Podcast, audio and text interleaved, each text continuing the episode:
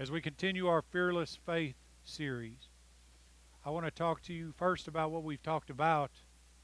We've been in Psalm 27.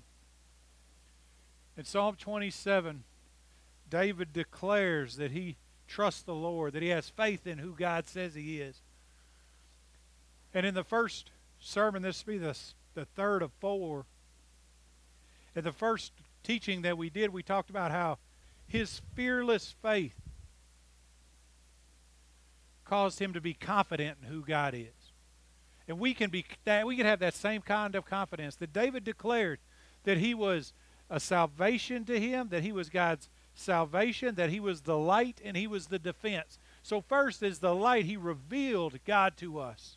And then in salvation delivered that through the removal of the darkness. And then now gave us the ability to know that he defends us, that he watches after us, that he keeps us, that he is our defense. And in that confidence, like we talked about last week, we can have expectation. Man, I'd hate to be a Christian and have no expectation of God. But praise God, we don't have that problem. We serve a God that should bring us confidence and should bring us to a place of expectation. I pray because I believe God wants to answer my prayers. Amen? So today I want to talk to you about fearless faith, faith that doesn't consider anything except for the God that it serves, and how that fearless faith seeks.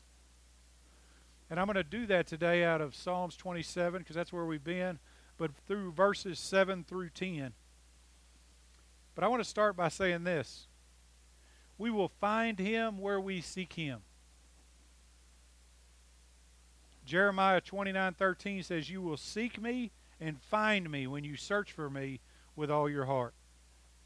I want you to grab a hold of that. I love declarative statements in Scripture. I love when the Bible just grabs a hold of you. He doesn't try to talk in poetic language. He's not trying to impress you with strong verbiage. He just says this You will seek me and find me when you search for me with all of your heart. He doesn't say 90% of the time, as you search for me, you're going to find me. That other 10%, you're on your own. No. It's going to be tough. He says, Where you search for me, you will find. I need you to get a hold of this because it's, it's the basis for which I'm going to tell you everything today. As we seek God, we find God. Pastor Jim, I can't grab a hold of God. Maybe you haven't searched after Him with all of your heart because the promises of God are true, the Word of God is true. And if there's any failing in it, I promise it's not because the Word of God has stopped being true. It's because we've stopped pursuing and seeking after the Word of God the way that we should. And so the fearless faith seeks. I want to tell you a story. There's a young man, arrogant young man, as most of us are until we're about 40, and then we realize how arrogant we are, usually through life circumstance or a punch in the mouth. Can I get an amen? This young, arrogant young man goes up to a priest and he says, I want more of God. Just all bold and confident like that. And the priest said, Okay. He turns him around, walks him out of the church, walks him through town, walks him down to a lake close to town, and says, Get in that water. He said, What? He said, Get in that water. Get in there chest deep. Kid does what he says he does what he's told to do. He gets in the lake. He goes up to about chest level, and the priest asked him, he said, Tell me what you want. He said, I want to know more of God. I want more of God. And the priest grabs him by his shoulders and puts him underwater for about 20 seconds. Kid wasn't expecting that. And so, because he wasn't expecting that, he wasn't ready for that. Because he wasn't ready for that, he starts thrashing around, starts grabbing at the priest's hands, trying to get him off of him. After about 20 seconds, the priest lets him up. And then he asked him, he said, Let me ask you again, what do you want? He said, I want more of God. Wondering the whole time, why you put me head underwater? And the priest, after hearing his exclamation one more time, says this, or grabs him by his shoulders and puts him back under the water, this time for 30 seconds. And the kid's thrashing about, doing all the stuff that you do when you don't like to be held underwater. And 30 seconds is a long time, especially when someone else is holding you underwater. After 30 seconds, the priest finally lets him up and looks at him right in his face says, Tell me what you want. And he says, I want more of God. And so the priest grabs him by his shoulders, sticks him under the water, this time for a minute. The kid thinks he's going to die. He's doing everything he can to get Shed of the, the priest to have him let go. He's choking. He's drawing in water into his mouth. He just wants to get out of that water. And so after a minute, the priest lets him up, and the priest looks at him. He says, Tell me what you want. He said, I just want some air, man. He said, When you want God as much as you want that air, you'll have the God you're looking for. That's true for us. We give lip service to the fact we want God, but how badly do we want God? How badly, how urgently do we seek the God we say we want? Because the Bible says, You seek me, you will seek me and find me where you search for me with all your heart. How wholeheartedly are we searching after God? And what can we expect to find when we seek? This is what David knew. I'm going to make three points. What David knew that he would get when he sought after the face of God. What his fearless faith caused him to seek after. The first point out, let me read the text first. I'm going to be teaching 7 through 10. Hear, O Lord, when I cry with my voice, and be gracious to me and answer me. When you said, Seek my face, my heart said to you, Your face, O Lord, I shall seek. Do not hide your face from me. Do not turn your servant away in anger. You have been my help. Do not abandon me, nor forsake me, O God of my salvation. For my father and my mother have forsaken me, but the Lord will take me up. Amen. So, what is it he sought God after, expecting and having confidence in the fact that he would receive? Number one, fearless faith seeks to be heard. Fearless faith seeks to be heard. In seven verses, seven and eight, he says, Hear, O Lord, when I cry with my voice, and be gracious to me, and answer me. When you said, Seek my face, my heart said to you, Your face, O Lord, I shall seek. We all have a desire to be heard. I, I love that we so often cry out in our prayer, in our anguish, in our confusion. Hear, O Lord. Not all like hear, H E R E, H E A R. Hear, O Lord. With this boldness, with this confidence, with this expectation, we say, Hear the cries of my mouth, O Lord. This is how we should come before God. Sadly, we more often than not come to God as David came to God in Psalm 22 with these words My God, my God, why have you forsaken me? God hasn't forsaken you. Far from my deliverance are the words of my groaning. Oh my God, I cry by day, but you do not answer, and by night, but I have no rest. God wants, hero, Lord, faith from us. And often what he gets is, God, why have you forsaken me? Why have you forgotten me? Why have you not heard my voice? Why have you turned your face away from my face, your ear away from the sound of my voice? Why aren't you listening? Did you forget about me? Anybody ever felt like God forgot about them? That in their prayers, their prayers hit the ceiling and bounce back in their lap? And you're wondering, why am I not hearing? Why is God not listening to me? Can I tell you, God's listening to you? He's as close to you as the person sitting next to you, yea, even closer, because the Spirit of God lives in you if you're a believer. So you don't even have to scream for Him to hear you. He hears you. I want you to take confidence in that. But let me tell you, there are times, I've experienced times, when I cry out to God and I don't feel like He's listening. I feel your pain. I know where you're coming from. I, I, I smell what you're laying down. I'm not sure that's exact phraseology. I pick up what you're throwing down. There you go.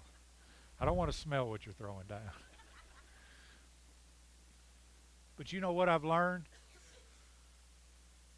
I've learned that I, when I can't see the hand of God move in my life, I can trust His character. When I don't see God answering my prayers, I can open my Bible and find out that he's not a liar. I can find out that he's my strength, that he cares about me, that he loves me, that he considers me, that he knows the numbers of hairs on my head, that he has my hand, my name engraved in the palm of his hand, that he sent his son Jesus to die for me. Because I trust his character. I can have confidence in my prayers. And I can seek him in those prayers. Amen. One of my favorite, most of you know this, one of my favorite prophets in the Old Testament is a minor prophet named Habakkuk. I love Habakkuk. Habakkuk was a real kind of cat. He starts his letter, book, with seven questions to God. The Chaldeans are coming against the people. Everything seems like it's it's just God's forgotten all his promises over them. And he asked them these seven questions. He asked God these questions. How long, O Lord, will I call for help and you not hear? Y'all ever ask God a question like that? I have. Why do you make me see iniquity and cause me to look on wickedness? Look among the nations. Observe. Be astonished. Wonder. Then he asks this question. He says, Are you not from everlasting, O Lord my God, my Holy One? How is it you're allowing this to happen? Don't you have perspective of eternity to know what, what I'm dealing with? Why do you look with favor on those who deal treacherously?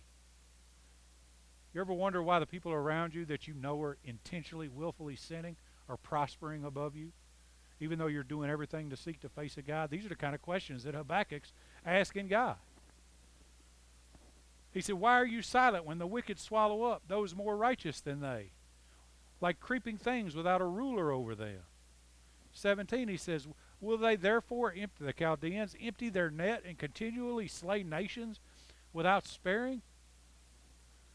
How are you blessing these people? Can I tell you, or I don't know if I can or not, I'm going to. Habakkuk didn't have a single one of those questions answered. At least not in this in this writing. Asked seven questions of God, got no response from God regarding those questions. But he trusted God's character over God's action.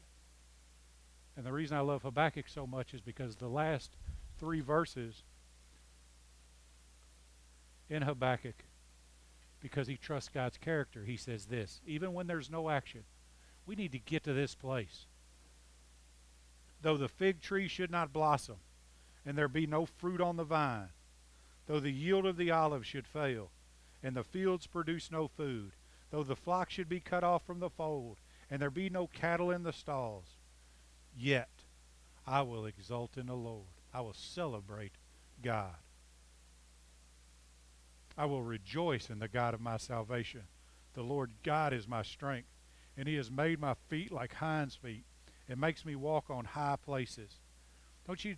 We need an even if kind of prayer life because God hears us. I want you to know God hears you. And because God hears you and you can have confidence in that, and because you can walk in expectation of that, you should have an even if faith. An even if fearless faith. To say, even if the fig tree does not blossom, even if there's no fruit, even if the olive should fail, even if the fields produce no food, even if the flock should be cut off, even if there's no cattle in the stalls, even if I'm starving to death, is what he's saying. There's no provision for me at all. I will celebrate the God that I serve because I trust the character of God and I know that he hears me. I'm trying to build your faith today. Stop asking, God, why don't you hear me? And submit to the fact that you just haven't received the answer that you want yet. Or maybe you have received an answer, but it's not the one you wanted. The church needs to get to a place where we're confident in the character of God, whether we get a yes in our prayer request or not. Go, well, God didn't answer my prayer. Didn't He? I, I, I've attended three funerals in the last few weeks. Every one of those funerals, at some point, before the person passed away, cried out to God for a physical healing of that individual. Every one of them still passed away. And we struggle with that. And I struggle with that. Can I tell you I'm the same flesh you are? I struggle with that. I prayed those prayers. Angela and I were at the last one that we attended a couple days ago. And there was a lady that's friends of ours from the church that we well where I got saved. And she was she was sitting next to Angela and she was voicing how she had called out to God and was mad at God because God didn't answer her prayer to heal that particular person. And she said, The Holy Spirit just slapped me right upside the head with this. What makes you think that her physical healing was the first prize? Man, her physical healing is the second prize. The first prize is to be in the presence of God forever. Amen. That's hard for us, though, because in our flesh, we think God didn't hear our prayer or God didn't love us enough to answer our prayer.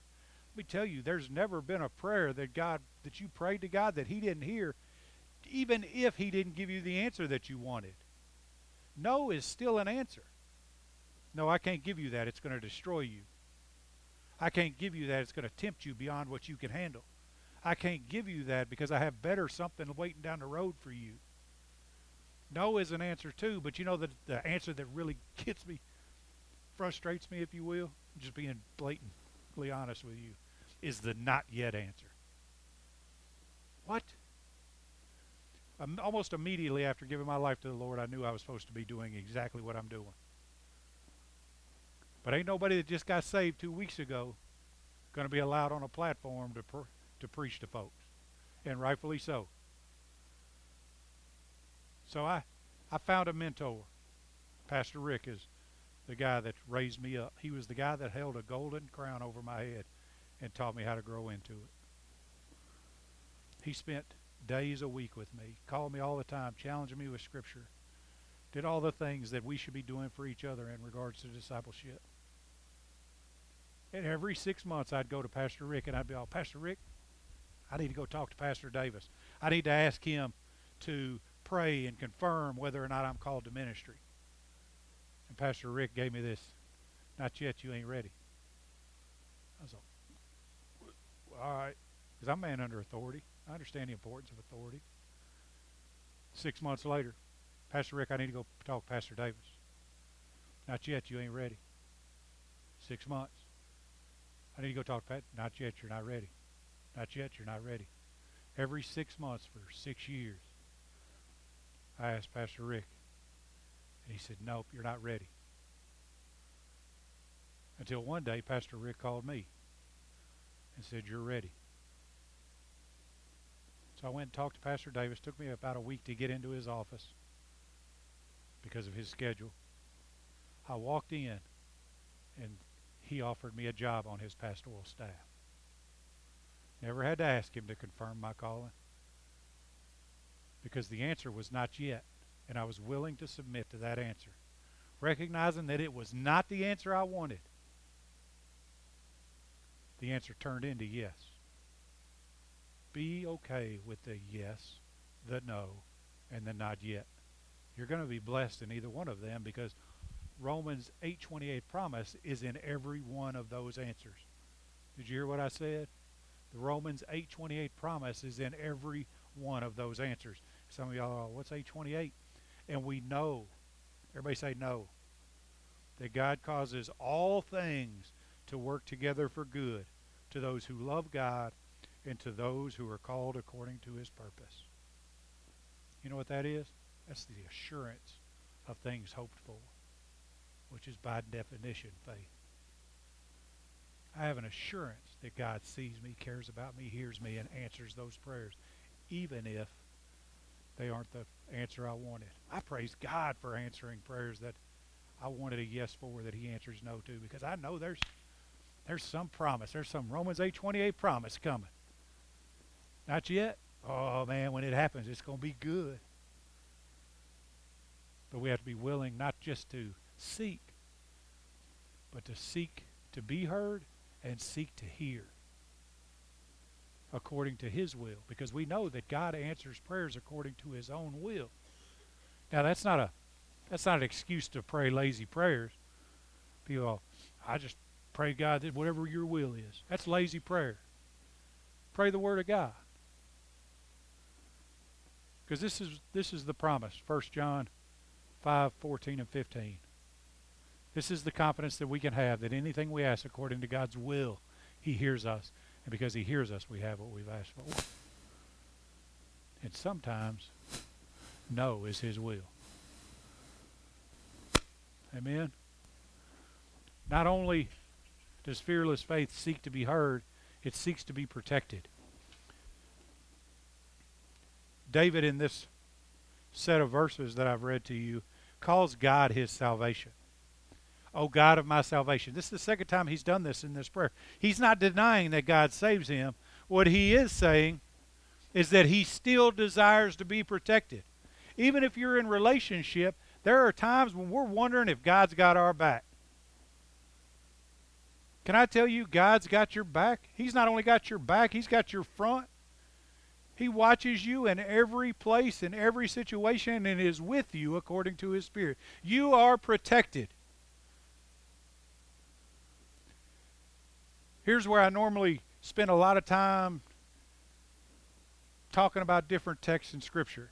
I'm not going to do that today, not in regard to this bullet point. What I'm going to do is I'm going to read you some verses. I want you to write them down, and I want you to take them home and meditate. Because how is faith built? Faith's built by hearing. Amen? Hearing what? The Word. So I'm going to read to you some of the Word to build your faith that you're protected. He is your strength. Isaiah 41:10 I will strengthen you, which is a huge blessing for, for me. Because if he is my strength and he's the strongest most powerful being in the universe, then what do I have to fear? Why can't I have faith to believe that he sees me? He, is, he will strengthen you. I will help you. Surely I will uphold you with my righteous right hand. Which isn't just to say he's your strength, but in that strength, he's going to hold you up over the problems that you have. He's going to take care of you. He's going to wrap you in his righteous right hand. And I, I can't hear or read or bear witness to anything capable of plying you away from his hand. So, know he is my strength. But also know that he will never forsake you. Deut- Deuteronomy 31 6. Be strong and courageous. I'm telling you, church, be strong and courageous. Do not be afraid or tremble at them. Them is anything that would be opposed to the will of God. For the Lord your God is the one who goes with you. He will not fail you or forsake you. Again, not poetic language, that's plain talk. He will not fail you, He will not forsake you. But I didn't get what I wanted. Go back to the first bullet point and spend some time there. He hasn't forgotten you and He hasn't forsaken you. He is your shield. Psalm 28 7. The Lord is my strength and my shield, which means He's my protector. I can count on hiding behind Him, that He's going to watch after me, that the enemy isn't going to be able to penetrate who God is. My heart trusts in Him, and I'm helped. Therefore, my heart exults, celebrates, and with my song I shall thank Him. You know what's incredible about this verse? The same David that says, Why hast thou forsaken me? wrote that text. That means David was flesh just like us. That means David sometimes struggled. But because he sought the face of God and found him where he sought for him, he can boldly and confidently say that. He is our deliverer. Psalm 34:19 Many are the afflictions of the righteous, Amen. But the Lord rescues him from them all. Again, the same David that said, Why hast thou forsaken me? Seek God and watch those questions that you have begin to fall away from you. Eh, he's all of these things and so many more. 2 Samuel 22, 3 through 4. My God, my rock, in whom I take refuge, my shield, and the horn of my salvation, which means the strength of my salvation, my stronghold, my refuge, my Savior. You save me from violence. I will call upon the Lord, who is worthy to be praised, and I am saved from my enemies. Man, I just want you guys to know you seek him where you find him, where you seek after him with your whole heart. And he is all of these things, that he is capable and desires to protect you. By the way, that last verse was written by the same David. I love it when people's verbiage changes from Pastor Jim, I'm struggling in this area to Pastor Jim, let me tell you about the victory I got in this area. Because as you seek God, those victories will happen. They may not look like you thought they would look, but they'll happen. And number three, why does he protect us? Why does he hear us? What motivation is there for a God to love us? For the God to love us?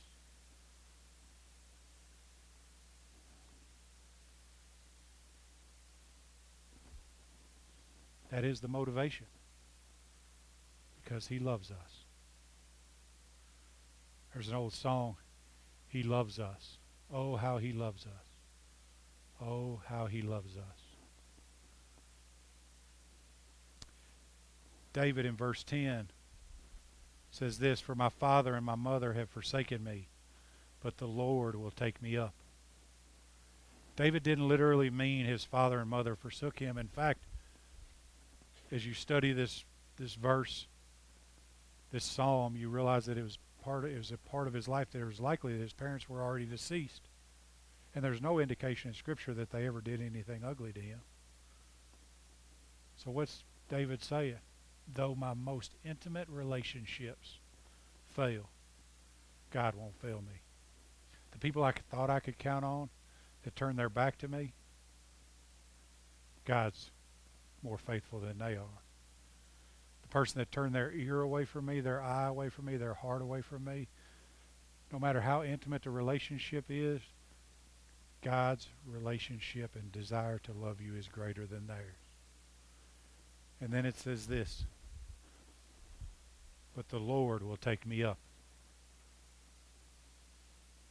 This is a term that means a reception of strangers and wanderers into one's house. Did you catch that? Even if all my relationships fail me, regardless of who I thought I could count on, but I couldn't, regardless of who I believed in, but found out they were untrustworthy, the Lord won't forget me. But He won't just not forget me, He will take me into His own house. I want to tell you a story. I was a runaway at 14 years old lived on the streets of downtown Dallas.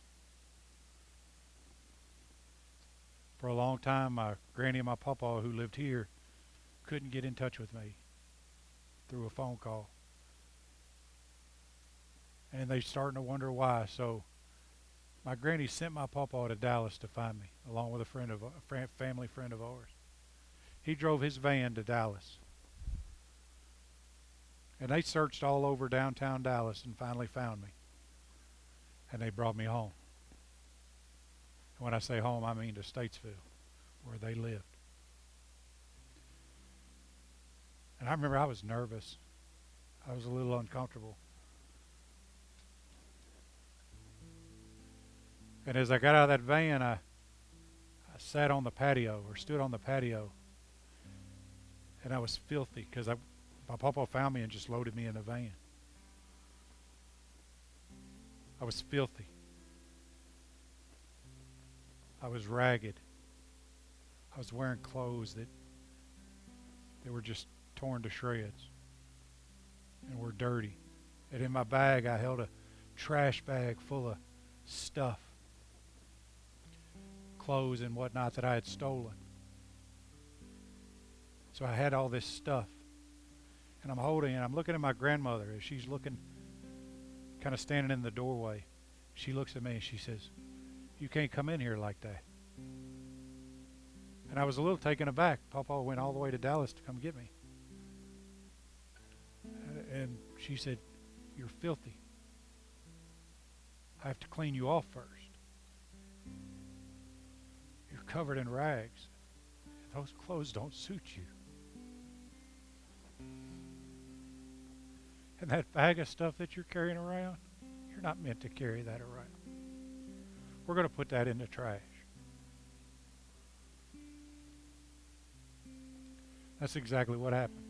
I hosed off on the patio because we lived in the country. Granny gave me new clothes and threw my old stuff away. Why do I tell you that story? Because they did it out of the motivation of love, which is exactly what Jesus did for us. He looked at us in our filth. He looked at us in our rags and said, Those clothes will never suit you. Take on this garment of righteousness instead. Be who I've called you to be. And all that stuff we were carrying around, all that stuff that was weighing us down that we thought was so important, everything that we had that made us feel like we were somebody, God said, You don't need that either. Let me get rid of that for you. Let me free you from having to carry that around. That's that's how much God loves us. And like the literal adoption of my grandparents, the Word of God says that He adopted us as sons, had a plan to adopt us as sons. In Ephesians chapter 1, verse 5, it says, He predestined us, which means He had a plan for us to adopt us as sons through Jesus Christ to Himself according to the kind intention of His will because he had kind intent for us. To the praise of the glory of his grace, which he freely bestowed on us in the beloved, which is Jesus. Man, I love that. I didn't deserve it. I don't deserve it now, except that God gave it to me. Except that Jesus Christ crawled upon a cross and shed his blood for me. That he had his body broken for my healing that he was blasphemed and ridiculed, that he took the curse of sin that I deserved, the death sentence that I deserved. Why would he do it? Because he loves us. Because he loves you.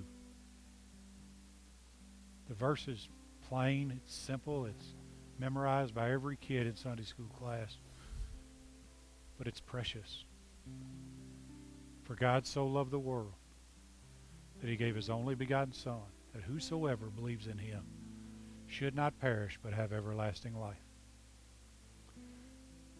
And he did it because he loves us, because we were judged, because we were sinful. But now, judge no more. Clean. New garments. And God has taken away our junk.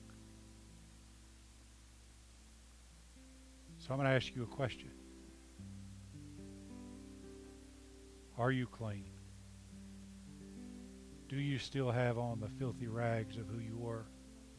Are you still carrying stuff that you shouldn't be carrying? Jesus Christ literally died. This isn't a fairy tale. It's historic fact.